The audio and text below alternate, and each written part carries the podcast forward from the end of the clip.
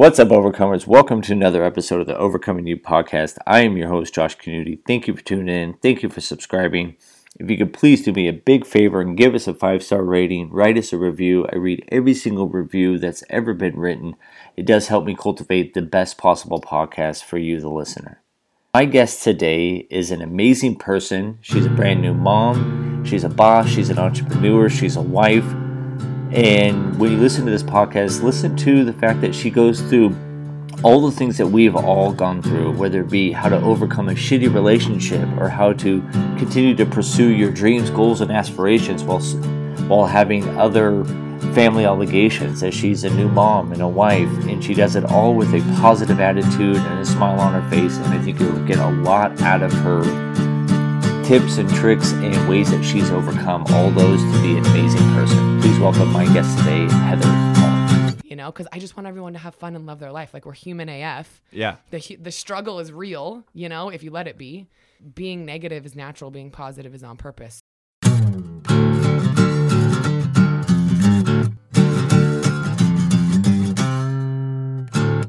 So, welcome my guest, my friend, Heather Collin. Hey, Hi. How are you? So happy to be here. Thanks This for doing awesome. this. Of course. I appreciate it. Of course. Of course. So, on this podcast, like I said, we always kind of focus on the mental side of everything, but I always like to start with describe yourself in high school. A jock, the um, popular girl, were you quiet? How, I always laugh when people mention high school because I was a jock. I was a three-time state champion with volleyball, but I was like so cripplingly shy.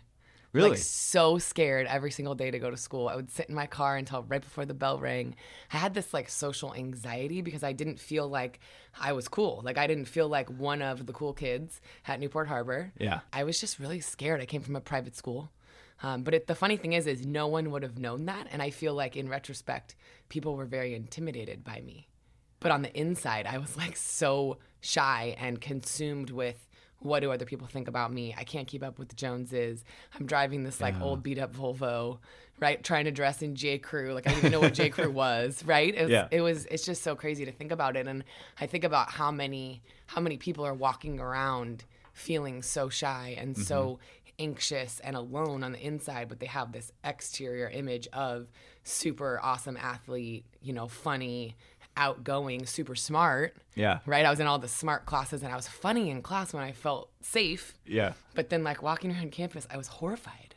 Right. It's so interesting. I always laugh. I'm like, people see me on social media now and they're like, who's that girl? yeah. Yeah. You know, or I see someone in Target from high school. I'm like, hey, like, I wanted to know in what did you think about yourself during those times, during high school times? And the reason why I say that for the listeners is that in society right now, we talked a little bit just before we started this Yeah. podcast, the fastest growing percentage group of people taking their lives or attempting to take their lives in suicide, and that's not what this podcast is Right. about, but it's just a part of it, is females ages 11 to 16. And Mm-hmm. I, I think from my perspective, and what I see has a lot of, to do with maybe body issues or in a whole bunch of other things. There's a lot more, but that's one of it. Yeah. So coming from an individual, if someone were to look at you, especially now, and they go, "This, she's a gorgeous girl. There's no way she could have thought differently." oh man. What'd you I think? mean, when you're young like that, though, there's so many, there's so many factors going into it that have nothing to do with reality. yes. right it's it's like like you said what's going on between your two ears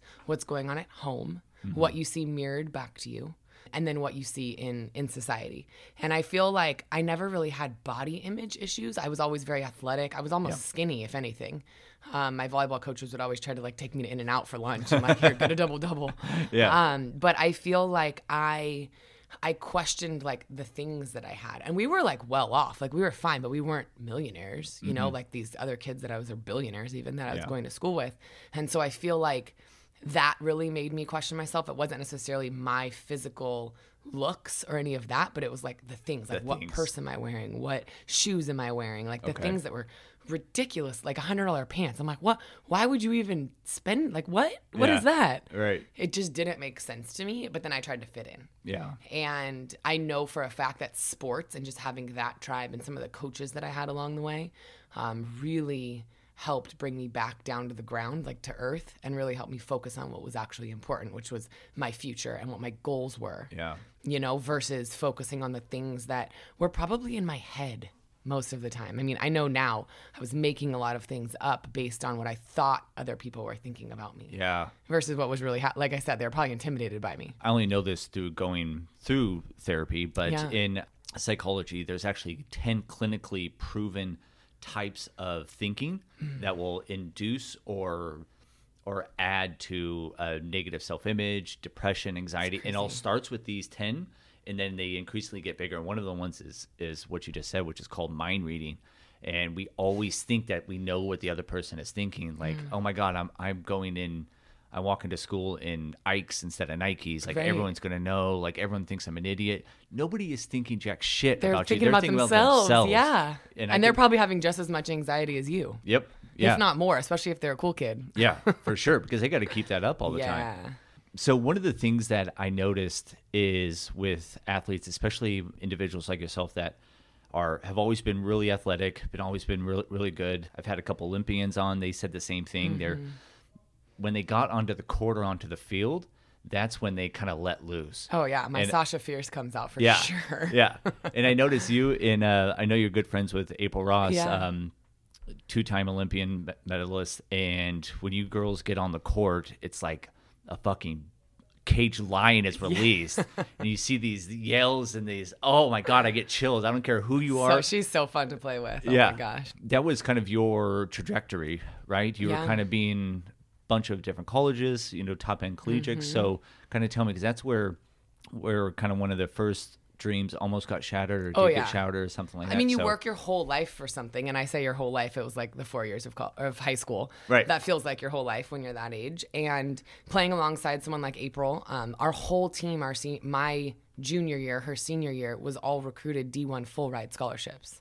So that we're talking about very high level, but also a very high level of pressure to perform. Sure. And it was the only thing we knew. So it was our normal. So we get on the court and it's like, okay, it's it's time to get down to business. It's very high standards between yourself and your teammates. Um, very high standards on what college you're going to. Playing time is super competitive. Sure. Um, our coaches did a great job of like keeping the camaraderie really high, but it was it was crazy. And when when you're working that hard for something, there's always the there's always the chance of getting injured. And I was someone who never really dealt with that my mm-hmm. entire career up until my junior year. I was the youngest, I was the only junior on the team full of seniors. It was the end of our season. Yeah. And it was, it was something that I, like, I felt like I never really thought about.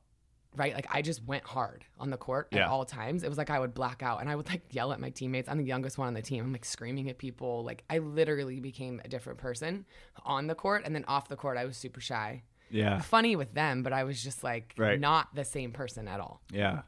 And so yeah, it's just it's a very high level of pressure at a young age and it's it's only gotten more intense. Sure. Right? Like I look at the girls playing now and I'm like, well, we were not like that.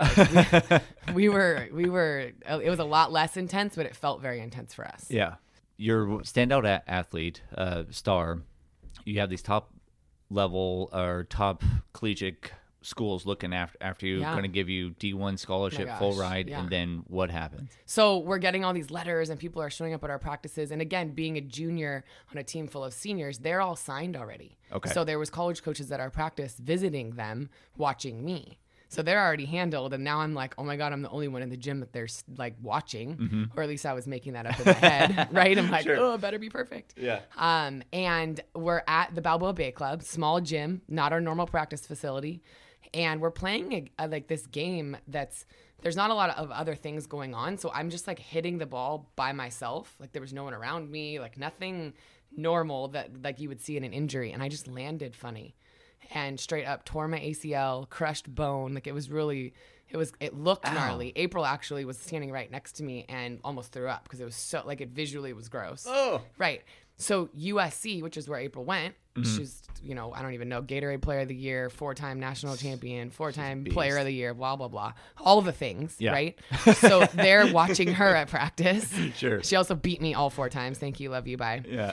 Um, there's a lot of love there. yeah. Um, so USC is at the practice, and I was I grew up in a Bruin family.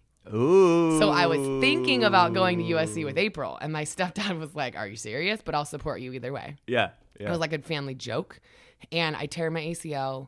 Their interim head coach at the time, Paula Weishoff, is another female boss, like multiple Olympic medals. Like she's an icon in the in the volleyball world. She was the interim head coach at the time, so she like rushes over, is holding my hand. She's been through multiple knee surgeries and injuries in general.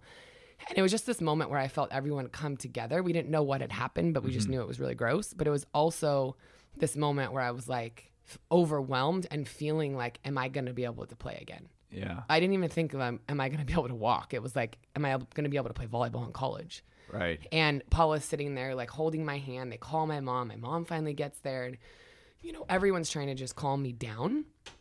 Like, I couldn't calm down. And USC actually was like, okay, like, you're going to be fine, but we, like, can't sign anything today. Like, we can't, you know, we have to see how your surgery goes. You'll be fine, but we just have to wait. It's our policy. Sure.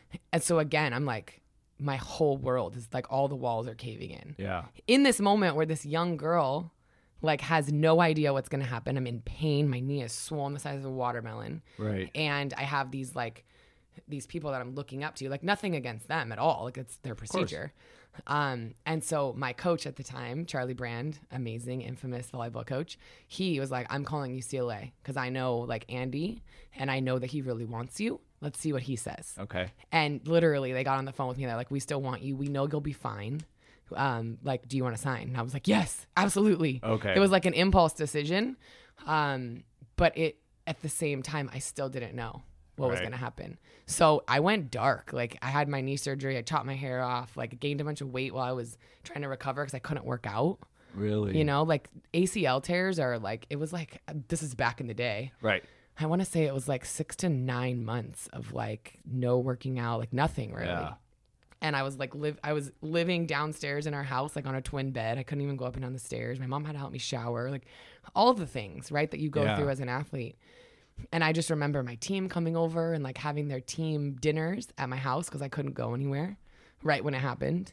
Um, but I remember just being so lonely and like really, like it makes me get emotional just talking about it. Like I remember just really not knowing what was going to happen Yeah. as a young girl, like just being so unsure right. you know everything that you've worked for so it was um really intense but i ended up totally recovering. I had to wear my big old acl brace when i played at ucla you know showed up to my first practice with my big brace on and it definitely was more of a mental thing at that point than it was physical.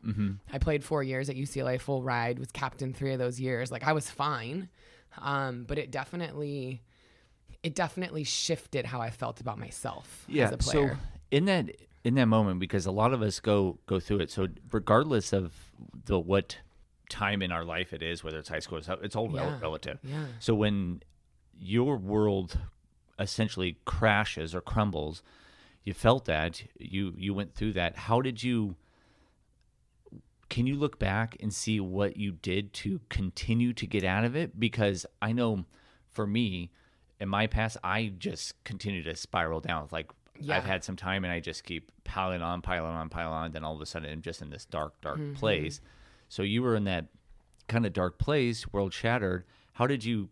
What did you do to continue to get to UCLA? Was it just constantly surrounding yourself with your people? Did you just? Yeah, I mean that's that's the biggest thing is I didn't stop.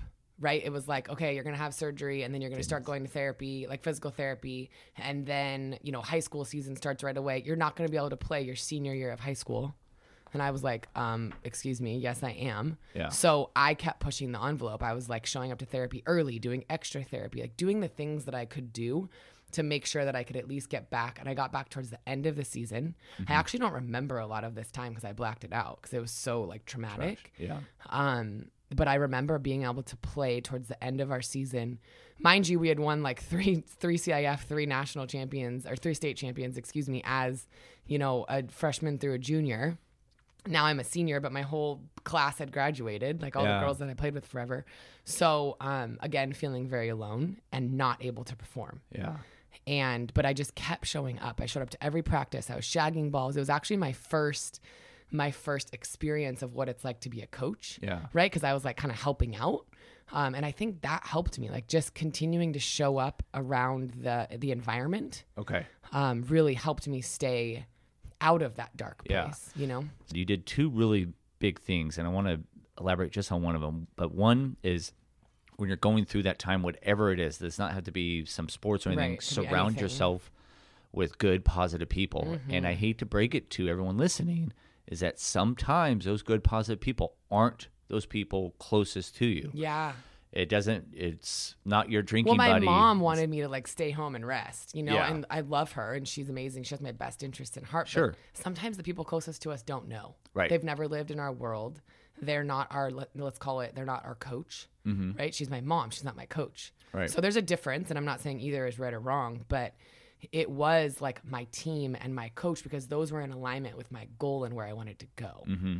Right. My mom wanted me to like rest and be okay as a mom would. Yeah. Um, but my coach and my team were like, come around us. I always tell my girls now in my life, the times in your life where you feel like you want to isolate yourself and you want to hide is the times you get to sprint Yes. towards your tribe. That is so, So important. freaking huge. Yeah. Is what if you're feeling down in any in any aspect, in any level, whether it's super gnarly, you're in the depths of of Hades or in the mind, Mm-hmm. or whether it's just like, oh, I don't feel really good today. Whatever you do, do not isolate. Right. It's one of the worst things that you can do because then you just set or you're just by yourself.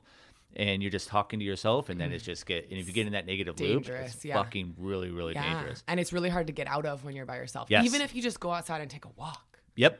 like and be in public around other people. You don't even have to be interacting with anyone. I did that. I mean, we're going to talk about it later in this in the show. Um, but other times in my life where I felt myself going there, I would just make sure that I went every single day. I went and walked on the boardwalk or walked at the back bay or like just did something. It wasn't like go do a gnarly workout. It was like just move your body, get outside, get around other people, get out of your living room, get out of your head. Yeah, it's funny. My very first session with my therapist, she did the best thing ever is I sat down and I didn't want to be there. I thought Yeah. therapy was for mm-hmm. fucking pussies. I thought it was for bullshit. I thought it was for just housewives or whatever. I thought if I'm too I'm so weak, I I feel even worse being here. yeah. But the true professionals, they're trained in that and they can see that. And the only thing that she did on that first day, she, it was real short, maybe 10, 15 minutes. We just talked for a little bit. Hey, how are you? Where are you from? And she goes, okay, well, just the only thing I want you to do is, and if you can do it, if you can't, it's no problem. Just get out and if you can just walk outside for a little bit. So And I told her I live, you know, right by the back bay. And she goes, just go there just do 10 minutes. Just put it on your phone. That's all I'm asking. And it was so, so massive. Yeah. It was so massive. The Um, Back Bay is like my sanctuary now, especially. But I, I grew up around there, so Yeah. I learned how to ride a bike there, and you know did all of the things there when I was younger. And it's just it's one of like go to one of those places where Mm-hmm. it you feel safe. Yeah. You know. And the other thing you did during this time that is often said, but it's difficult, is you just kept showing up. Yeah. And I know that sounds so cliche and stuff like that, but I had a fitness person on and they said, just put on their shoes, put on your workout, and just go to the gym, walk in, go to the bathroom, and then Yep, walk out. yep. Just do that. Just do something, just some sort of action. So just go to the court, just shag a ball, sit on the side, just do one little thing. It doesn't have to be, yeah, Yeah. It doesn't have to be something huge to do. So if you want to build that business, just watch one YouTube about that topic. start. Just one thing. and it doesn't have to be huge. You know, all the time we hear all these people go, "Yeah, I just showed up every single day and I just grinded it out." And hey, I, that's awesome for you. But for most of us, we have to start small. Yeah. And it sounded like you kind of did that, just showing up, being around those people, Yeah. and slowly but surely kind of I mean, of. it's the compound effect in anything you do in life. You show up, you start small, and it's, you know, over time, it starts to grow. So over time, my confidence started to grow again. Over time, my business started to grow. Over time, you get the momentum going in that direction, regardless of what you're doing in life. And it's always about progress. Yes. Right? It's not about being perfect or the top player or the top business owner or whatever. It's about you doing the best that you can, showing up and taking one step. Mm-hmm. And then the next day, take another one and then another one, right? Yep. Sometimes you take 10 steps backwards and it's like, okay, no problem. Re- reassess and then keep showing up. yeah. Because the only way to the only way to fail is to quit. Yes. Yeah. Seriously. That's I mean, all these cliche sayings are cliche for a reason. Yeah, they're cl- cliche because they're actually They're real. They're fucking real and they work, you know. Cool. So I want to kind of transfer into a topic I'm actually really excited to talk to you about because I think it's going to. I have a feeling, and obviously I'm not a female, so I don't know, but I have a feeling um, from all the girlfriends that I have, friends that are girls, have all been through something similar that you went through, which is being in just a shitty relationship. Yep. So kind of talk a little bit about that. About what age was this at? How long did it how long was the relationship? It was then- like mid, I would say mid twenties. Okay. Um, I had, you know, graduated from college. I wasn't, I was really shy, like I said earlier. So in in college, I found liquid courage. Yeah. Um, and so, you know, Yep. started like talking to boys and thinking that they were, you know, cool or whatever, making out with random people, like stuff that I would never ever do before. Yeah. But I still wasn't ever really in a relationship. Call it daddy issues, call it immaturity, whatever you want to call it. Um, my dad was in and out of my life. We have a great relationship, but he was definitely in and out of my life due to his own inability to really be with himself and be with people right? And so i got to learn that that really didn't have anything to do with me. It had to do with him. Yes. that was huge work that i did. I actually did that after this shitty relationship. Actually i did it midway through the relationship. So anyways we'll get into that. Um, but it was like mid 20s really finding my identity. I was working my um, career in finance climbing the corporate ladder um, found love, quote unquote, you know, super charming, good looking guy, who wanted to be in a relationship right away. Um, and I was, again, still really forming who I am after volleyball, after, you know, leaving the college scene, entering corporate America. Um, and he just kind of like fit into my life as a puzzle piece. Sure. Um, we had some mutual friends. We all started hanging out, doing barbecues, that kind of stuff. So he was like in my circle quickly. Um, and I think that had a lot to do with the next four years, you know, going in and out of bliss and fighting and whatever it was. Um, why he continued to circle back around was because he was so like enmeshed in my in my life, yeah. which is crazy to think about. Right. So you were together for a total of four years. Yeah, like four, four and a half. We lived together pretty quickly. Okay. um, all the red flags, right? Looking backwards, but I was just blind. Like as a as a, a good looking, successful female, the no matter what you look like on the outside, the one thing that I was looking for, the the hole I was looking to fill, um, was just I just wanted to be loved yeah. and i just i never it's funny because in in my transformation journey i realize now it wasn't like a I, di- I it wasn't that heather didn't think she was good enough or like that i needed to prove myself to anyone it was i just wanted this male figure in my life to see that i'm good enough like i know mm. that i am but I just want my dad to, to show up and to, to see that I'm a good daughter. Yeah. Just want my boyfriend to see that I'm good enough and to love me. And I feel like that's why in college or like leading up to this relationship, I never was actually in a quote unquote relationship, right? Because Mm-hmm. it was, there was this like, this wall up. It's almost like I was putting, I was like holding my hand up with my hand, like holding them away. Mm-hmm. But like all I wanted to do was have them be close. Right. Right. But like I'm the one who's holding my hand up, like, no, you can't, can't Yeah. catch me Uh, you know and so he was like the one that got in um Crafty. and yeah he was very charming but he needed something Mm. right over our relationship um i was supporting him but he was like- Financially? yeah financially. And he was tricky about it though. He was always like in school or like had some finance job lined up or like a deal that didn't go through or you know he always had like a great story which reminded me again of my dad. Mm. um, and my stepdad even. He was in like real estate insurance like hustling. So i knew the hustler energy but i couldn't tell the difference between like the liar hustler energy and like the actual like Yeah. the real because being an entrepreneur you're always figuring it out there's always holes and like you're trying to make it to the next month or Sure. whatever in the beginning and so i really didn't i didn't see through it mm-hmm. and i was blind i was like i'll, I'll do anything for this guy like Yeah. i want to help him i want us to like create a life together Right. blah blah blah Did he have? I think you said before he had some infidelity or he cheated yeah on you. oh yeah so that was that was the beginning of the end so i don't even remember how long into our relationship it was um, again connecting the dots backwards there were many red flags there was an ex-girlfriend lingering um, that we had issues with but again i never thought that i that i wasn't good enough so i just i also just didn't understand how people could do that Yeah. right? Like I come from a, uh, you know, a blended family, but there was never infidelity issues. It was Right. more like my parents were just so busy they just didn't didn't give didn't give me an idea of what it looked like to be in a loving relationship. It was like they had their own separate lives, Yeah. um, but never there was never a question of loyalty. Mm-hmm. And I've always been a very loyal person because that's what I was mirrored. Um, so you know when those red flags were showing up, it was like I would give the benefit of the doubt because I just didn't didn't see how someone could be like that. Um, and so when I did find out, I think it was like on his phone or I don't even remember. Rage, like this, just like wall of. Sure. rage that I felt that I'd never felt before. Maybe on the volleyball court, um, but it was never like this in my personal life. Um, and I remember just like getting in this huge fight, which again I don't fight with people. Yeah. he's the, he's really the only person I've ever gotten like in a in a heated argument with. Sure. Um, because it was so close to my heart, it hurt. Yeah. And it was like in that moment, I could still feel it. Like all the heartstrings were like just ripped.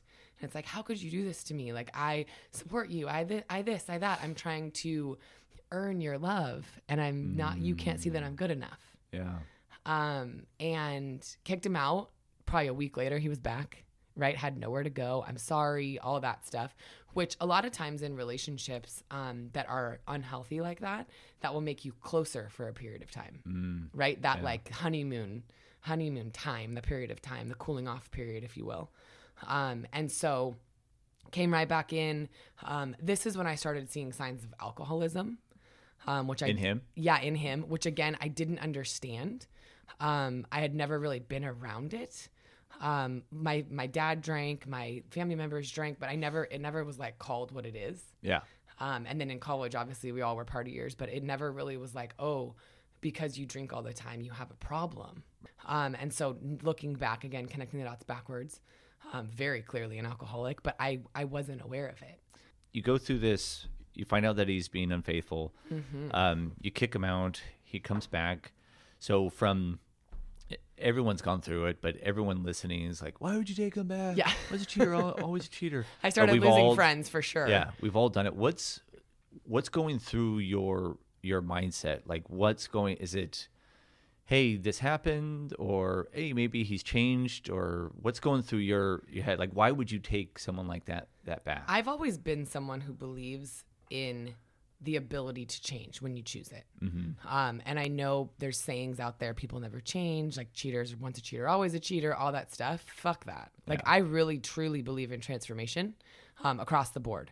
However, uh, people have to choose it. Right. And so that's, that's, I think, some, some of the reason why I took him back because I really believed in him. I really believed in his potential. He was really smart. He was charming, all the things, right? There's a reason why I was in love with him. Sure. He just had these wounds that he couldn't get over. Yeah. And I see that now. Like I have no hate towards him or any hard feelings. Like I, we just don't need to be together. You don't need to be a part of my life. Yeah. However, um, I really do believe that when people choose to transform, they can. I didn't even feel like I was changing him.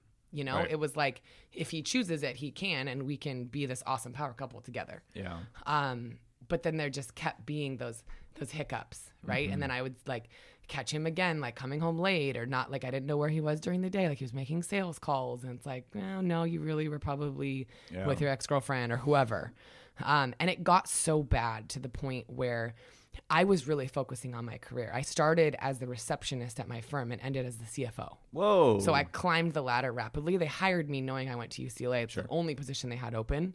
It was very humbling. Yeah. Uh, but they paid me well. Like it wasn't. I wasn't getting a receptionist salary.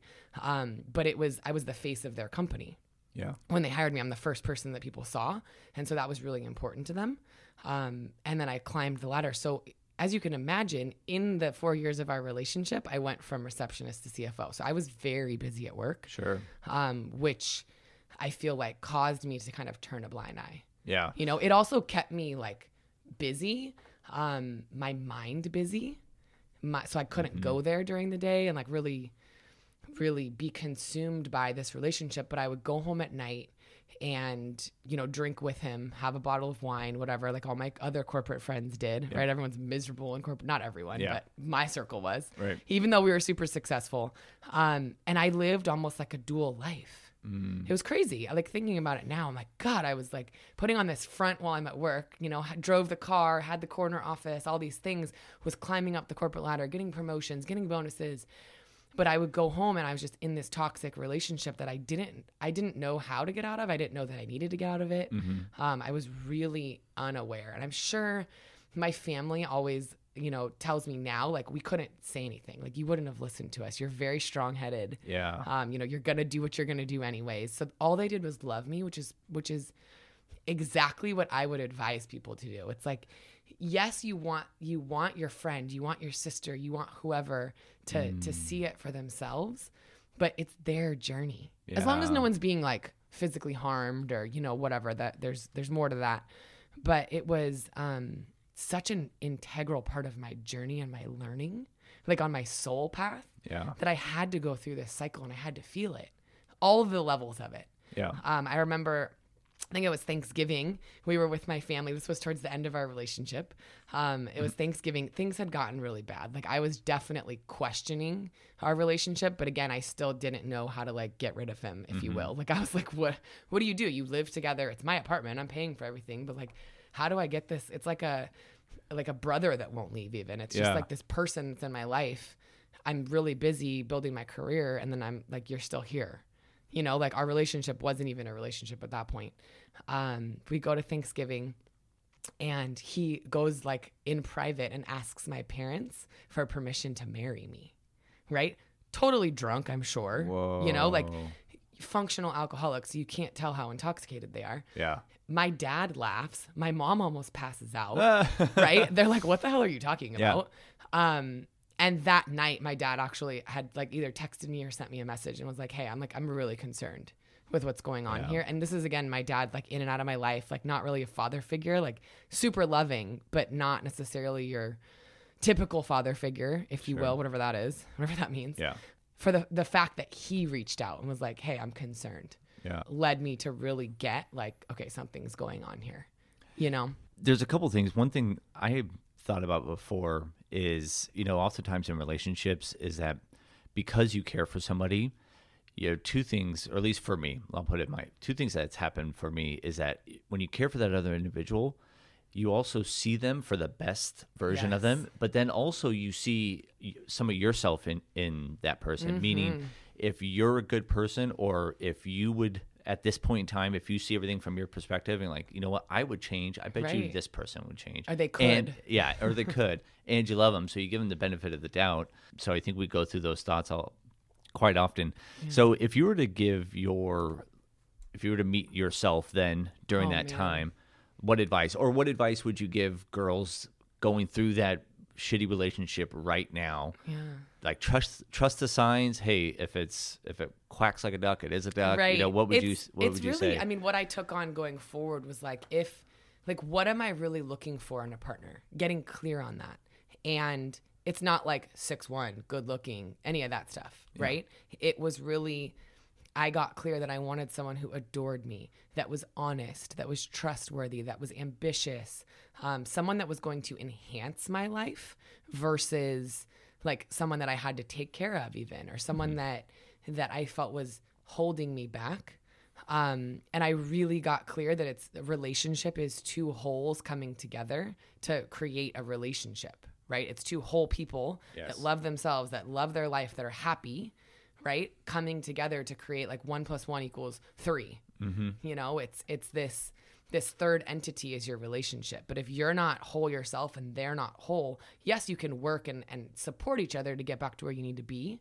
Um, but that was really what I committed to was going forward, whoever I'm in partnership with, whoever I'm choosing, gets to be someone who's who's gone on their journey and really like worked through some of this shit because it's they're demons, right? Right. Like they're they're not bad or wrong. It's just we we get to choose to work through them or not. Yeah. So the advice that I would give someone is to look at, you know, why am I choosing to be in this relationship? Where is that choice coming from? Like, what's the trigger underneath the trigger? Like, I just wanted love. So I would get that from anyone? Like, no, that's. That's not what Heather gets to have in her life. Mm-hmm. Right. So, if I really looked at it from that perspective, then it's like, okay, all I was looking for was love. So, I probably would have taken it from anyone, you know? The second thing that I did is anyone that I was going to date or, or talk to or take seriously, I vetted with all of my friends. Mm. And I and I was willing and open to take feedback. And that was something that Mm, that's I big. did not do in that relationship. And there were definitely signs. I'm sure people would have said something if I asked them. You know, we don't want to give advice unless it's unless it's warranted. Right. That's something I see in this society a lot, especially Yeah. in the personal development world. Um, you know, really letting people go on their journey, but if they ask, Yeah. they give you permission. So giving people in my life permission to give me feedback about about who I'm dating or like what they thought or Yeah. you know whatever. you got to be prepared if you're going to do that. First of all, that takes um, not a lot of people are willing to do that in any Yeah. area, but if you're willing to do that, got to make sure not to be combative. If you Yeah. come to me and you say, "Hey, how's what do you think about so and so?" Like that guy is a, douche.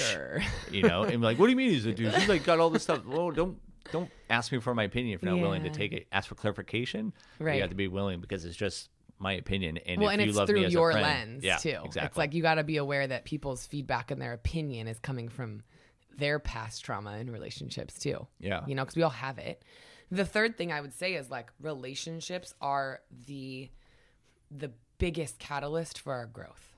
So I don't look at my relationship with him as like a bad thing. Mm-hmm. Um, you can't hate your journey to where you're you are today um, if you really do want to love yourself, right? Yeah. In the process, like we really get to own our journey and honor it for what it was, and that gave me a lot of almost like forgiveness and relief. Mm-hmm. It's like wow, I can't, I don't even recognize the Heather that was in that relationship at all today but I do love her and I, I feel for her. Like I just want to give her a hug and tell her it's gonna be okay, right? I did all the things. I went to school, I got great grades, I got a great job.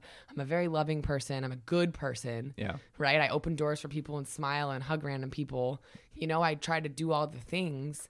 Yeah. Um, and that still happened Right. right so for the the women out there who find themselves either in that situation now or in the future even it's like it's okay and it's part of your journey and it's going to mold you into the woman that you're going to be in the future Yeah. um, one of the things that my mom always says my mom's like an incredible healer hypnotherapist astrology she does all the things um, she's been through a ton of trauma that she speaks about openly um, but she always reminds me like only the wounded can be healers and share their story yeah. like I wouldn't be able to speak to this unless I had gone through it. Mm-hmm. So that's why I love sharing about, you know, being being able to come out on the other side.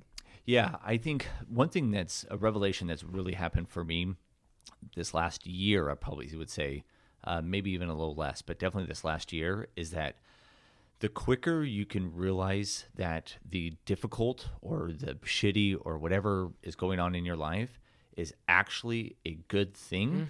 Well, what the fuck do you mean? My my wife just left me and, took the kids and all this stuff. Yeah, that's a shitty situation, but you're going to have sh- shitty situations throughout your whole entire life, no matter what. You cannot get better muscles until you tear them down. Right. You can't. you know, you cannot um, just plant flowers in a garden. Like, all right, see you la- later. You're gonna get weeds. You gotta pull them. yeah. Everything. You can't get a diamond without pressure. It's all these things. You cannot be better without some sort of strife. It doesn't have to be something so gnarly as a shitty relationship, yeah. but it can be like just something difficult, you know, or just getting up or getting out of bed or whatever it is, whatever the difficult thing is that you're going through. It is just realize that it's for a better person Yeah. or purpose rather.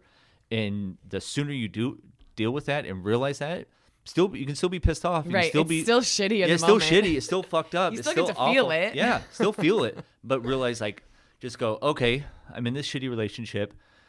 This fucking sucks, but okay, I I don't see it right now, but ultimately I know what not to get Yeah. next time or yeah, like I got that. closer. Yeah. I saw in the relationships uh, after that one, like I would get closer. I would still get my fucking heart broken and whatever, Yeah. right? But I was like, okay, I got a little closer that time. I was more clear on what I was attracting. Yeah. right? I'm not even necessarily looking for it. I'm attracting it.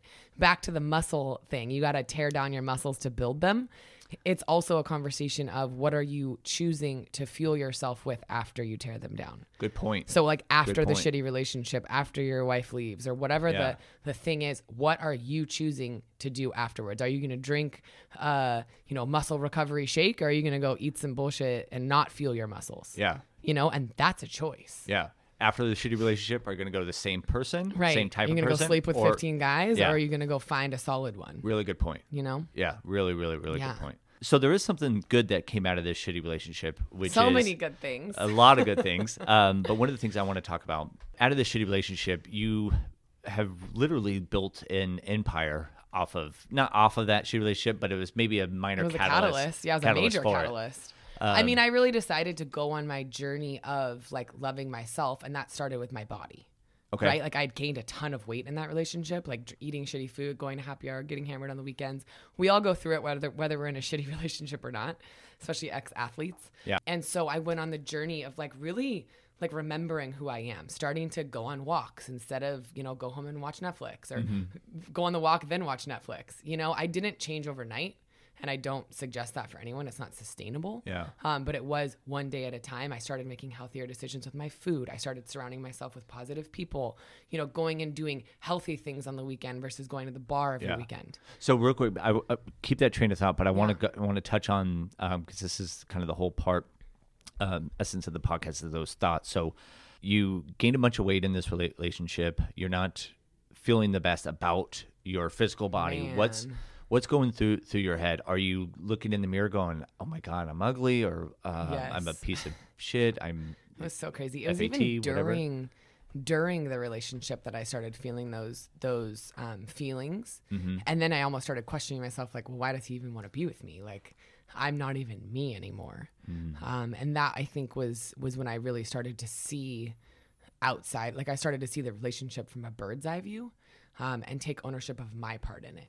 You know, I'd become so numb to feeling or emotions. I was feeling it. I wasn't like eating my emotions, but I was not connected to my body. not caring. Yeah, I just wasn't like it was like I like lost my mind. Like I just like was a robot. And so I think I was so uncomfortable when I would get dressed for work in the morning. I just, I remember mm. sitting in my closet and just like crying and being like I don't even want to wear clothes. This is before like the leggings like f- like Yeah. everyone just wears Lululemon all the time and like doesn't care, you know? This was Yeah. way before that. So we still wore jeans and like work clothes. I just was so uncomfortable. Like crying in my in my closet like i need to go shopping i need all new clothes and i realized like no heather like you need to get yourself back. You need to get your body back and your your connection to your body. Like what are you fueling your body with? You know and that was where the change really started to happen. Um, reached out to a good friend. She started helping me you know make better choices. And i started building a business around helping women make that choice. It started with women because i'm a woman. All my coworkers actually got like in really great shape with me. Yeah. so again having that tribe and that support there were definitely you know haters involved but it just it almost fueled the fire. It was like my drinking friends still wanted me to go drinking with them and they couldn't understand. They didn't want me to change because it was like a mirror to them of like what are you what am i doing then? If mm-hmm. heather's changing like i don't want to change you know it was crazy and Yeah. people people won't question you if you want to like go blackout every weekend but if you want to start eating healthy they will question the fuck out of you Yeah, it's crazy it is. like it's what insane. well how does that work Yeah, so um, I said this on another podcast, but so I've been, especially this last year, i've been really, really diligent with my morning routine. yeah And I've told my best friends and everybody's like, yeah, you know, I wake up at 4 a.m. I meditate. I remember that about read. you, Yeah. Me- 4 a.m. Meditate, read, go work So out. good. If I do that every day, that day, no matter what happens, I. I that day's Strong. awesome. It Yeah. doesn't always go good. I have good days, bad days, all that type of stuff. So I told everybody that, and then finally I was like, you know what? I'm just gonna go start posting on Instagram, coincides with the podcast. You know, want to kind of show everybody like, hey, you know, I I do all these things that you know I talk about and have people on and we talk about. Yeah. And then next thing I know, a month in, everybody's like, dude. When do you when did you start waking up at 4 a.m.? I'm like, bitch, I've been telling you I'm doing this for a fucking year. And they're like, they're like, well, what time you go to bed? Like, I can't, I can't do that. And they like start to kind of like jab at it and stuff like that. And but yet, if I were to be, yeah, I went to Vegas last weekend and and Oh went God, after it. Like, do? oh So yeah. cool. It's so it's a little different when you start to do the positive things. Yeah. So you have the the realization, and then you start building a business. I like the fact that you built a business for other people, but also for you. Oh, built in same- accountability. Yes. Yo, once you start helping other people, and you've probably seen this, like you start sharing your morning routine, you become more committed to your morning routine because now you're committed. Yeah. You're you're sharing with other people what you're doing.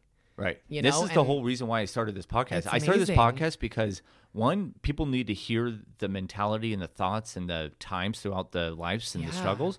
But also, it's for me. If Yeah. if I have podcasts every single week, which I do, I stay on track better, Yep. and it's helped me with my mental health and physical health. Such- So I'm giving what I need at the same time, which Always. is a really good We always uh, are. thing. So I really love the fact that you built this business around that portion. Well, I, I like to sector. say that I like I create events and I create challenges or like whatever I create or even my like Instagram posts. Like I do all of that because it's what I need to learn. Like you preach what you most need to learn. Yep. Yeah. My, my mom always says that. I'm like, Mom, you're so stop saying that. But it's so true. Mm-hmm. And I create stuff that I would want to do anyways, and then I just invite people along for the ride. The funniest thing is that I teach spin now at Union Ride here, like right around the corner Oh, from where we are right now. I started there as a customer and I fell in love with it, and I started inviting people to it because you got like your first class free or whatever Yeah. Deal they had going on, and so I would just like bring a ton of people to their studio. Became friends with the owner. She asked me to start teaching. What I didn't realize was that by teaching. I now built in accountability because I have to show up Tuesday, Yeah. Thursday, Saturday, or Sunday. I can't cancel my bike like Right. everyone does, you know? That's another thing why I like group fitness is because you have to like commit to going to the class and then there's a cancellation fee if you don't show up. Good. Versus me going for a run by myself or going to the gym. All Heather will cancel on herself every day Yeah. like literally every day. And so like five o'clock rolls around when I'm about to go teach spin. I'm like, I'm so tired. Luca's driving me crazy. I don't want to go. If I wasn't teaching the class, I wouldn't go. Mm-hmm. I show up, first song, I'm like, woo, this is the best thing ever. Like Yeah. I'm so happy. I walk out of there feeling amazing. It's my mental health, you know, it's it's it's cheaper than therapy. I still suggest that you do both. Yep. You know, we always say that, but Sure. it's building in that accountability and building building whether it's a business or not like building something around what you love to do Mm-hmm. you know so it, like if it's a girls night you can build it around listening to a podcast that you love hopefully it's overcoming you Yeah. you know like doing something with your girlfriends. And i always say this too like what are the what are the few things that women talk about at, at girls night right? They talk about their weight how they want to change that. They're complaining about it. They're complaining about their man or they're complaining about their job or their lack of funds. So as women i'm challenging women to shift that conversation. Those are three things that we have control of um, once we have the awareness. Yeah. right? And so those are three things that we can actually shift and start supporting each other in and then talk about like how to change the world and how to you know help kids that need help or whatever it is Yeah. versus you know complaining about those things that are in our life. Like let's raise the level of consciousness as women because when women are aware of those things when women start to take care of their bodies and how they're feeling their body and how their energy is when they wake up it affects the entire family you know it affects even if you're a single woman it affects your coworkers it affects your friends it affects your family your mom and your dad. Like you get to especially people that are like willing to listen to a podcast like this. Mm-hmm. Like let's really take that on being the best version of ourselves being that light because the ripple effect is what this world needs. Yeah. right? Like this world is shitty. We're not in a good place as a world Yeah, as a human race Not in, in our mental thoughts for sure. Oh, yeah. It's really getting bad. and and if we can start talking about this stuff and shifting it ourselves like that's where the change starts Yeah. Yep. so let's do it One thing, sorry, I wanted to touch back, not to keep jumping back and forth, but so right before you started to build your business, Mm-hmm. did you think inside like, oh, I can do this no matter what? I got this. Oh hell no. It was it was um I don't want to build the business. Like no thank you. I don't really want to be a part of like my one of my really good friends was already in process of building her business. We were going to do volleyball camps and like help the children and like all this stuff and I was really overwhelmed by it. And I was like, "Listen, I'm building a corporate finance business. Like I'm already in my career." Um, but as I started to get results and fall in love with what I was just talking about, that ripple effect, people started asking me, "What are you doing?" Yes. And I started falling in love with that process. Like people reaching out to me and saying, Hey, like I'm watching you. Thank you for inspiring me. I went to the gym today instead of happy hour. Yeah. Right? It was it was it started really small. And um but then once like as the athlete like go-getter enthu- like bottle of enthusiasm that I am, once I started to get a taste of that, I fell in love with it. Way more than I was ever in love with my corporate job or my bomb paycheck. Right? Yeah. It was like okay, wow, I found my life path that I didn't even know existed. Yeah. And again, I, I built my business doing things that I want to do anyways, like teaching spin, having girls' night, like, you know, creating these groups online, like of tribe. Mm-hmm. I never knew that about myself. Like, I'm a tribe maker. Yeah. And I, I look at college and I'm like, oh my God, our friend circle was a bunch of my little friend circles that all became friends. So Yeah. I've been like building tribes my whole life and I just didn't realize it, right. You know, because I just want everyone to have fun and love their life. Like, we're human AF Yeah. the the struggle is real, you know, if you let it be. Being negative is natural, being positive is on purpose. So our tribes are built on that premise. Like, okay, let's have intention, let's love our life. Yeah. Because we can. Being negative is natural and being positive is on purpose. Yo. That's fucking rad. It's easy to wake up in the morning. "Oh, How'd you sleep? Like shit. I have to go to work. Da, da, da, FML on Facebook or Instagram. right. That's natural. It's, It's easy. true. It's mediocre. It's true. Yeah. If everything left, you know, untended goes to negative. Wood rots, Yep. metal rust, you know, Amen. garden gets weeds, you have to tend it, all that type of stuff. Yeah. I like that. You touched on a few few things that I want to make very perfectly clear that I love that that you said is that one so now you have this ma- massive business all this massive tribe but going back to the start Yeah. you didn't think you could do it I you didn't. I think it like, would be why are people going to follow me? Like, what? What Exactly. is that? Who do I think I am? Yep. So you didn't think that. And then it started so small. Mm-hmm. I think a lot of times we get going in a business or get going in physical fitness or mental health or whatever you're getting going at, and we don't see something right away Yeah. and we just stop. Yeah. And I think there's two things with that. One, either you haven't built the self discipline and the confidence to it by doing it more often. Yeah. Or maybe it's not the right path Yeah. you know maybe it's not that business love maybe it's not that thing because if you're not it's it's interesting my life's mission and passion is to help as many individuals understand the thoughts are not them and they can control that in Yeah. their whole whole life their whole positivity their negativity their fulfillment their happiness their sadness comes from what's in between these two ears Totally. but the thing is, through this podcast, it's just a medium I'm using.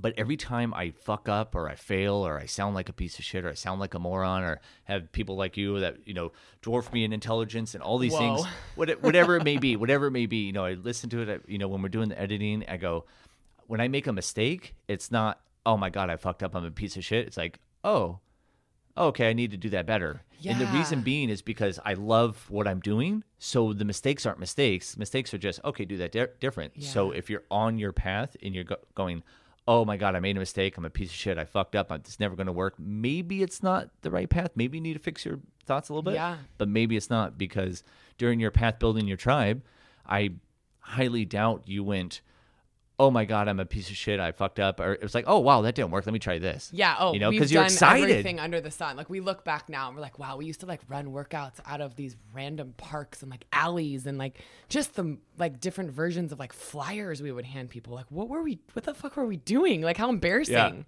Yeah. Yeah. You know, but you said something really important there. Um, that when you make mistakes or if your business isn't growing quote unquote fast enough, right? You're on your journey. You're on your path. Mm-hmm. So look, you know, look around you for inspiration, but look to yourself for that competition. Comparison is the thief of all joy, huge one. Um, but also like as you as you're going, you get to adjust your path, but as you're doing these things, you're building your skills and you're building your confidence, mm-hmm. and you can always recreate it or take it to the next level. Every single person that's had a successful business will tell you all of the shitty things they did before, before anyone knew their name. Yep. Right. And to build a skyscraper, you have to build, I want to say it's like twice as deep as the skyscraper Yeah. will be high. Yep. That goes for business. It's huge. You got to dig inside yourself. You got to dig inside of your tribe. You got to build your following. Yeah. Like all of these things. And it, you'll see the massive effort that goes into it. You only see the tip of the iceberg. There's so many analogies. Sure. Right, that go into it, but they're all so so so real. Yeah. And so when you're when you're living your purpose and you're you're doing what your your heart is calling you to do, um, again, it doesn't really feel like you're working. It also the mistakes don't define your character. That's what I wanted to say. Like, oh my god, I said that wrong. I'm a shitty person.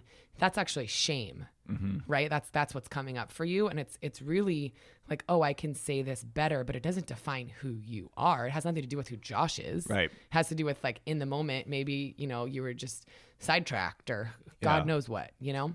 Yeah, that's something that I had to learn because I did that a lot through life. Is just because I failed doesn't mean I'm a failure. Yes. Just I think because I- Brene Brown talks about that a lot, and I'm totally butchering her quotes, but it's like it's it's the difference between shame and Yeah. and I think guilt is the other one. I don't even remember, but she talks about young kids and how important that is, and I think that's as you were saying earlier, why we're seeing the rise in suicide and in comparison and in you know young kids having depression and anxiety Mm-hmm. is because there's so much shame instilled in our in our culture right? And in our society, everything's going fast. Social media is a highlight reel.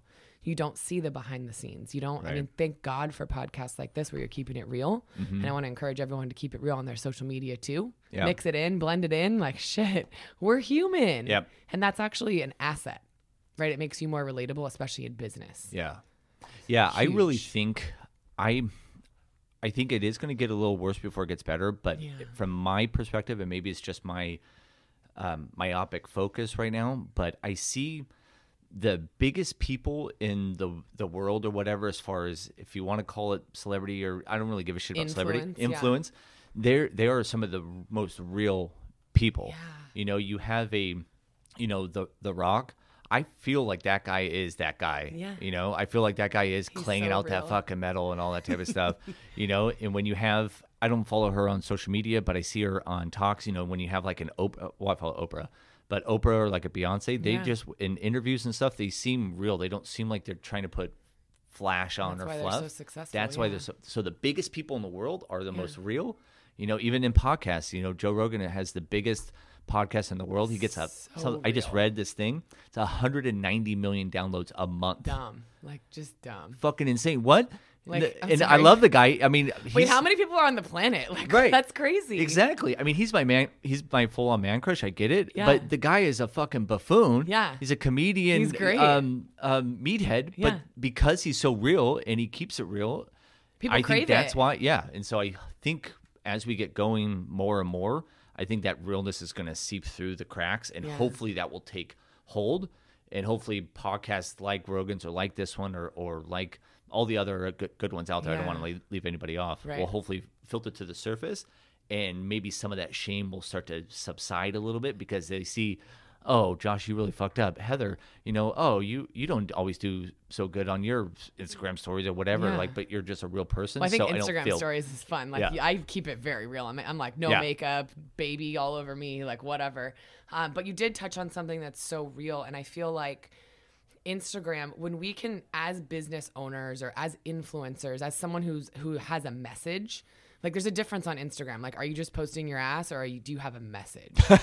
like, there's a very clear distinction. Like, what is Yeah. the intention behind your Instagram or your social media? One, and two, there's a difference between like vanity metrics and influence. Mm-hmm. Influence is are people clicking? Are they watching? Are they are they taking an action other than just liking and commenting? Right right? So as a business owner, you get to look at like, am I posting photos to just get likes and comments and self worth? And like, do I want people to just like me and follow me? Yeah. Or are people actually taking action on my on my content and going down like a, a funnel, if you will, to become a part of my tribe or whatever it is that I'm trying to do with my my social media. So there's a difference between just like looking hot on social media. Mm-hmm. Maybe it's not even an ass pic. Maybe it's like a cute pic of your kids, right? But like you're posting that. Are you just looking to get likes or are you actually trying to have them take an action? yeah Are you actually putting a message out there that's going to touch their heart? yep It's different. Yeah, and the other cool thing is, and this, I would advise, or I would throw this out here. Take it, all the listeners take it as you wish. But I did something years ago, which I totally revamped, kind of who I follow and what I what Yeah. I uh, view. So my feed is nothing but but awesomeness. Oh my God. There's a yes. couple hot asses in there, or something, but I mean, come on. I'm on. not hating on I'm the not hot hating. asses, No, yeah. God, Post no, your God love abs, ya. please. God Great. love you. God love you. But the overwhelming majority, 99% of all my stuff is all positive. Yeah, if it doesn't things. make you, if you're looking at your social media, and especially for business owners, because I know that comparison is huge for us. Um, if it doesn't make you feel warm and fuzzy and like you can go take over the world, unfollow. Yes. Could be a top person, right? It could be someone that's super inspiring. Maybe they inspired you before, Right. but if you are having a reaction to it, if you are judging yourself based on it, unfollow them maybe for six months Yeah. and see what happens, right? Or stop scrolling and go on and post your content, engage with a couple people, and then get the fuck off. Yeah. Like how many people are wasting time on social media? Yep. Go, you know, interact with your kids. Oh my god, I was listening to a podcast totally off topic, but not really. Yeah. About um being like a present parent versus being an intimate parent. Mm. Being present is like, yeah, I'm physically with my kids all day, but am I on my phone? Yes. yes. Am I on my phone? Am I thinking about other things? Like my phone could not be there, but I could be staring off into the distance thinking about the 10 million things that I need to be doing. Right? Or am I like making eye contact with my kids or my husband or mm-hmm. whoever I'm with, even my coworkers? Am I being intimate? Intimacy isn't sex or any of that stuff. It's like intimacy, break down the word into me, you see Right. intimacy. How can we as a society be more intimate with the people that we care about or the people that are in our daily life. Yep. Because it is so easy to jump on our phone and watch videos that don't mean anything, that will not be there for us when we need them. Yeah. Right? Like there's there's such a disconnect happening in our world and I am so the first person to jump on my phone and like check in with my tribe and da da da da and like feel like I'm working all of the time. Yeah. But is that anxiety? Yeah. Yes. Am I addicted to it? A thousand percent. Right. So, really checking myself like, okay, what can I do in this moment to be more intimate and more grounded? Mm-hmm. And like schedule times that I don't even have my phone when I'm with my son is so huge Yeah. for my mental health. For sure. So actually, let's go. Let's go into that. You're a brand new mama. I see the yeah, shirt. Got yeah. a on. Wear my mama crop top. My Yeah. crop top mom. So how old is uh, baby Luca? He's almost 16 months. 16 Crazy. months. Going on five. Like he's huge. Kind of keeping the theme with the the thoughts. What was your thoughts once you found out you were pregnant? What kind of went through your mind? I was someone who didn't know if I actually wanted to have kids. Like I love kids, Mm-hmm. um, but I just you know was on this path of like building my empire, making an impact in the world, following people like Oprah, um, you know, who are these like powerful women that don't have kids or that maybe adopt kids or start schools or you know do Yeah. things like that. I was thinking like that.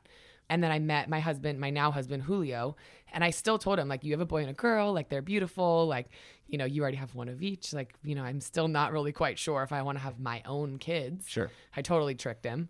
And so once I met his kids and I saw him as a father, I was like, well, now my ovaries exploded. Um, so we have to have like 100 kids because you're an amazing father. Yeah. Um, and so, and he's just an amazing father. So he was an absolute yes. Um, and he never saw himself like getting married again and having kids. And like he didn't know that this is, was his future. But I still was, I was scared. I'm like, how am I going to be this, this boss, this female entrepreneur? I already know how much that takes to be that.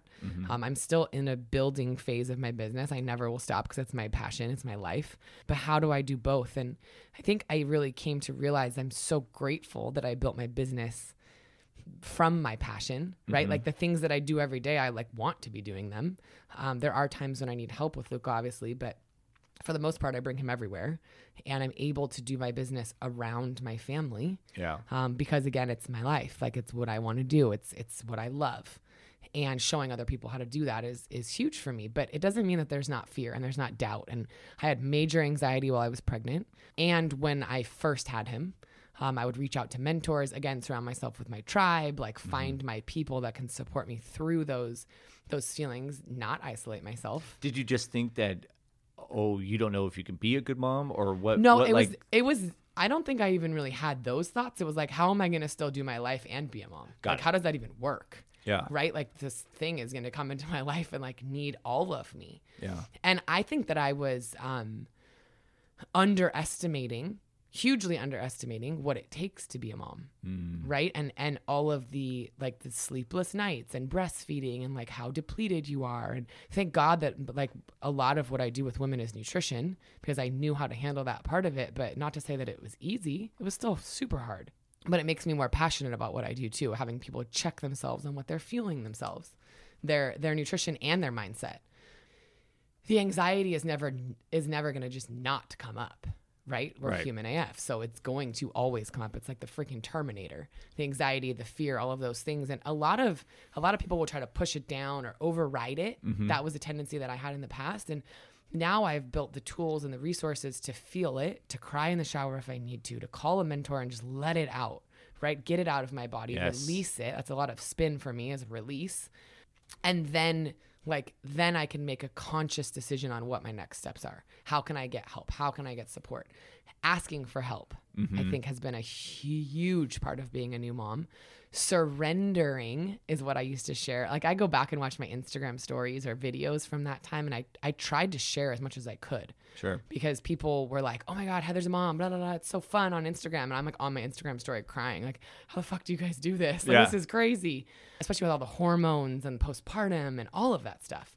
But being real about it, being willing to talk about it, allowed me to have support.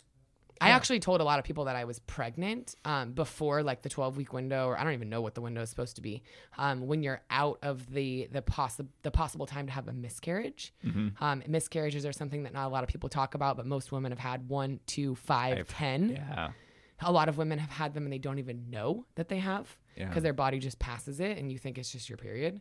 getting a little graphic. Why do they, Why do you think we don't talk? Because you're absolutely right. Shame. 'cause Oh my god. Really? So much shame. shame, like you just don't what like like not a- women a think that it was enough? their problem like it's like my body isn't capable or like i worked out too much so my body lost the baby like it's crazy to think And none of that I that's hear. true, no right? i mean i'm not a doctor so i don't know this What? is all my opinion You're not. what do I have you on here for? Heather Cullen, MD. No, it's it's all experience and, and just what people have shared with me. But it's like there's so much shame around miscarriages and like no, it's like scientifically your body knew that that baby was not gonna make it. Yeah. Right, or was going to have abnormalities, or what, like this at the cellular level. Yeah. like the baby's so in the beginning stages of formation when it happens anyways. I mean there are like late term miscarriages that happen. Those are so tragic. And i never wish any of this on anyone. Um, but i just really invite people to talk about it more. And that's why i shared with people that i was. Obviously my intimate circle but because i wasn't myself i was so sick. You guys saw me. I mean i was like wearing like sundresses every day Yeah. and just like walking around like oh my god i can't even Yep. eat food you Right. know i was laying on the couch as someone who's high enthusiasm all the time Yep. I did not feel like myself at all. And that's when a lot of fear crept in. That's when a lot of isolation was happening because I just couldn't go do anything. Mm-hmm. And that's why I shared with people. I remember uh, one of my business partners, I was, we were running a workout and I was like the MC normally. And I like told them like, Hey, I can't really do anything tonight. Like, I'm just going to like do the music or whatever. And he comes over and he's like, are you okay? Like, no one ever asks me that Yeah. are you okay? And I just started crying and I was like, no. I was like, let's go talk outside. And so I pulled him outside and was like, hey, I'm pregnant. He's like, oh my God, I'm so excited for you. I was like, thanks. I'm really scared. Like I was crying. Yeah. Like I feel like shit. Like this, that's why I'm not, I'm not acting like myself. Yeah. You know, and, and as a society, like we really don't have anything in place for women while they're in that time. You know, you don't know if you're Mm. gonna have, let's call it hyperemesis, which is where you have to like have an IV and you're like throwing up. Um, Amy, I can't think of her last name, super funny comedian, blonde. Amy Schumer. Yes, she had it. One of my really good friends also had it. And you're just like deathly ill the entire pregnancy. Wow. Like I just dealt with it for like 13 weeks or however long. Oh, just thirty. Like only, Yeah. only 13. Um, well, the first sex, I didn't even know I was pregnant. So whatever. yeah. It felt like seven years, like the worst Oh, hangover sure. you've ever experienced in your life. Not everyone goes through it. I did. But hyperemesis is like it completely takes you out. So um, you can't go to work now. Like, what what are the things that our society could even put into place to support women through this process? That's supposedly one of the most sacred things that we have on planet Earth. Right? Yeah. Like birth, giving birth, becoming a mom, having a family is on everyone pretty much's bucket list. Yeah. You know? And there's nothing No. mic drop. There's Yeah. nothing, you know, like there's there's um, pregnancy leave, right, where you like afterwards can go be with your baby. But what about the beginning when you're like dying on your couch? Yeah. What like hello, we're so advanced, like, but are we? It's the most primal thing that women go through, and yet there's just no support. It's crazy. It's mind blowing. Guys have it so easy. Yeah, I it's crazy. I don't mean to. Oh, seeing belittle- seeing my my bonus daughter get her period super young, right? Now we're getting super graphic. Yeah. Right? Like what what's in place for young girls going through that in their school? Yeah, and they have to ask point. their teacher to go to the bathroom and their teacher says you can go once. Yeah. And like we had to call and be like, no, she's like on her period. Like you need to let her go to the bathroom. Yeah. One thing. Crazy. One thing you t- touch on, and I think a lot of ambitious gals that you know have have a business or entrepreneurs or climbing that corporate ladder, you know, executive, whatever, and they get pregnant. I feel I've had talks before is that sometimes they won't voice it. So thank you for doing it. They won't voice like, oh shit, what's going to happen to my business? Yeah. And they won't voice it because some people, in fear of sounding selfish, when Yeah. it's not selfish, it's just a fact. It's you're your not, survival. You're not going to be a shitty mom because you have that thought. So, You're also not a shitty mom if you focus on your career. right.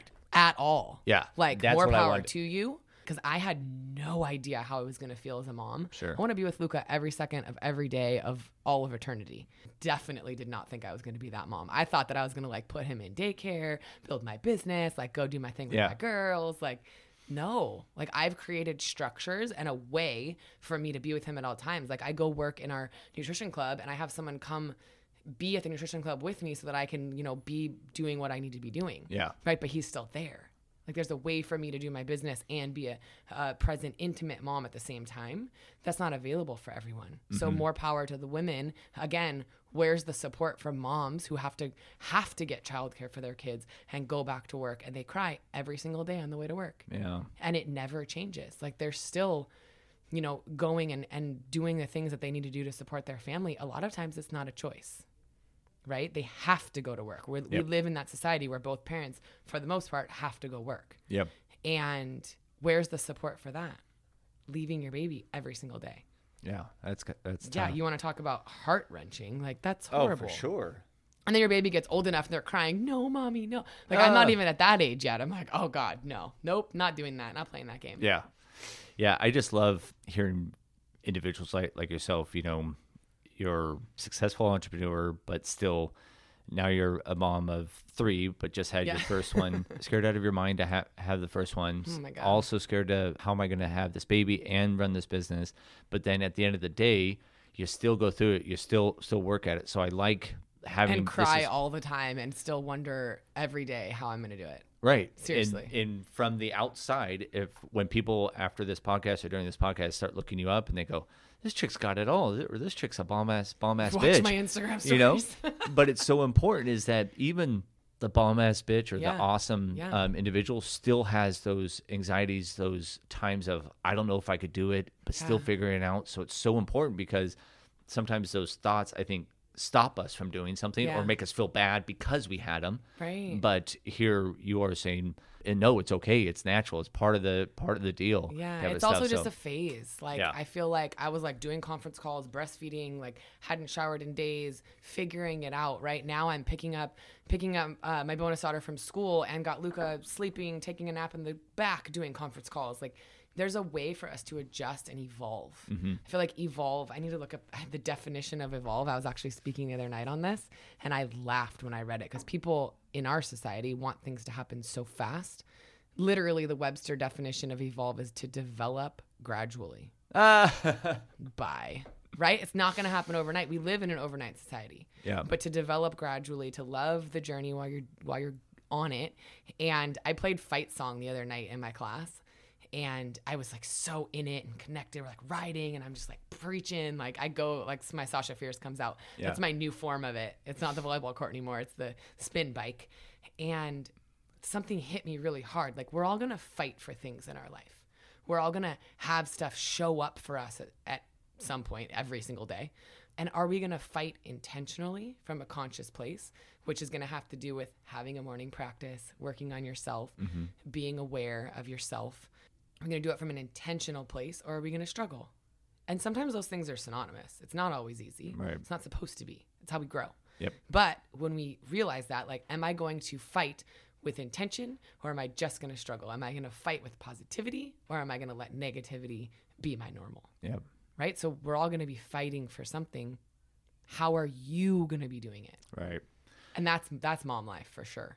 I have uh, just one more question for you, but before we get, where can everybody find you? And can you give like a little brief discussion or description rather of kind of what you got going on, the business, uh, all that type so of stuff? So recently, we've actually created this bomb girl gang. It's called Sweat and Soul Tribe. Oh, Um, cool. We run local events, we run online events, we do challenges, we do a lot of stuff based around like nutrition and mindset. Um, we're really committed to transformation, mind, body, and soul. They're all connected. Um, so you can find us at, at Sweat and Soul Tribe on Instagram. Instagram is my platform of choice. Um, and then my personal Instagram is at I am Heather Cullen. Okay. So I am Heather Cullen. Um, I love Instagram stories. I don't post every single day, mom life. Everyone's like, you need to post six times a day. I'm like, yo, I'm busy playing with Luca. Yeah. Um, I really do social media on my own terms, um, which I think is really cool. Definitely not by far the best at it. Don't have the most followers, any of that stuff, because I don't care. Like, it's not about that for me. It's about someone coming to my page, getting inspired, figuring out how they can implement things in their life and whether they want to work with me or not, that's on them. But, you know, as long as I can give them some kind of hope to, to take action, I like to word, use, use the word activate a lot. Like my my intention, my purpose, as you said earlier, um, is to really activate people in their life. Yeah. So that they're that we're not just being the robot that I described that I was before. Yeah. You know, going through the motions. Like activate your purpose, activate how you feel, wake up inspired every morning. If you're not inspired when you wake up, how to get there. Um, so those are those are the, the things that I live by. I help I help tired AF moms feel better about their life and drop body fat, gain energy, whatever. I also help non-moms. That's what we call them. But nice. Well, I love what you're doing. I just I always end with like a different question for each individual, but for you, I think it'd be really valuable to the female listeners. So if you're going to give advice to it doesn't really make a difference the age, but whether it's from age 11, 12, 13, 14 all the way up to, you know, 55. What would you say to the girl that has body image or doesn't like the way they look inside or feels like they're fat or ugly or what, whatever is going through? I'm just speculating Yeah, on what yeah. the some gals think. What what advice someone a gal comes to you and says, "Hey, I don't like the way I look. You know, I see all this stuff on Instagram. What advice would you get, give them?" The first thing would be you're not alone. I get messages from women every single day that are as we as we spoke to earlier judging their character and their themselves based on their physical appearance. Hmm. The flip side of that is our physical manifestation is in direct reflection to how we feel about ourselves on the inside. So, mental health, how am I fueling my body? How am I fueling my mind? What am I allowing into my mind space is really the first place that I would start with someone that feels that way. You know, and trusting your journey, like not trying to make these huge drastic changes overnight because again, it's not mm-hmm. sustainable. Trust your Yes. journey. You're exactly where you're supposed to be. You are having these feelings and voicing these these judgments of self for a reason. Like the fact that you can even voice them is an indication that you're ready to make a change. Mm. Right? The fact that you're even aware of the body conversation is an indication that you're you're willing to change and it starts with again, like let's start with the easy shit. Drink more water. Make a better choice. Mm-hmm. Let go of the judgment when you eat the nachos or the case like whatever Yes. you know like let go of that judgment and just it's so cliche but like loving yourself on the journey is is a huge part of it you're exactly where you're supposed to be yeah. That i hated that phrase when i first heard it i'm like no i'm not i have so much to accomplish and do and da da da da you're exactly where you're supposed to be learning the lessons you're supposed to learn surrounded by the people you're supposed to be surrounded with and you can always change that Awesome. so take the first step Awesome. Well, I appreciate you seriously. In all honesty, um, appreciate taking the time coming on. Negative is natural, and positive is on purpose. so great Let's Thank you, it. Heather. I Thank appreciate you. it. Thank you See so ya. much. Bye, guys.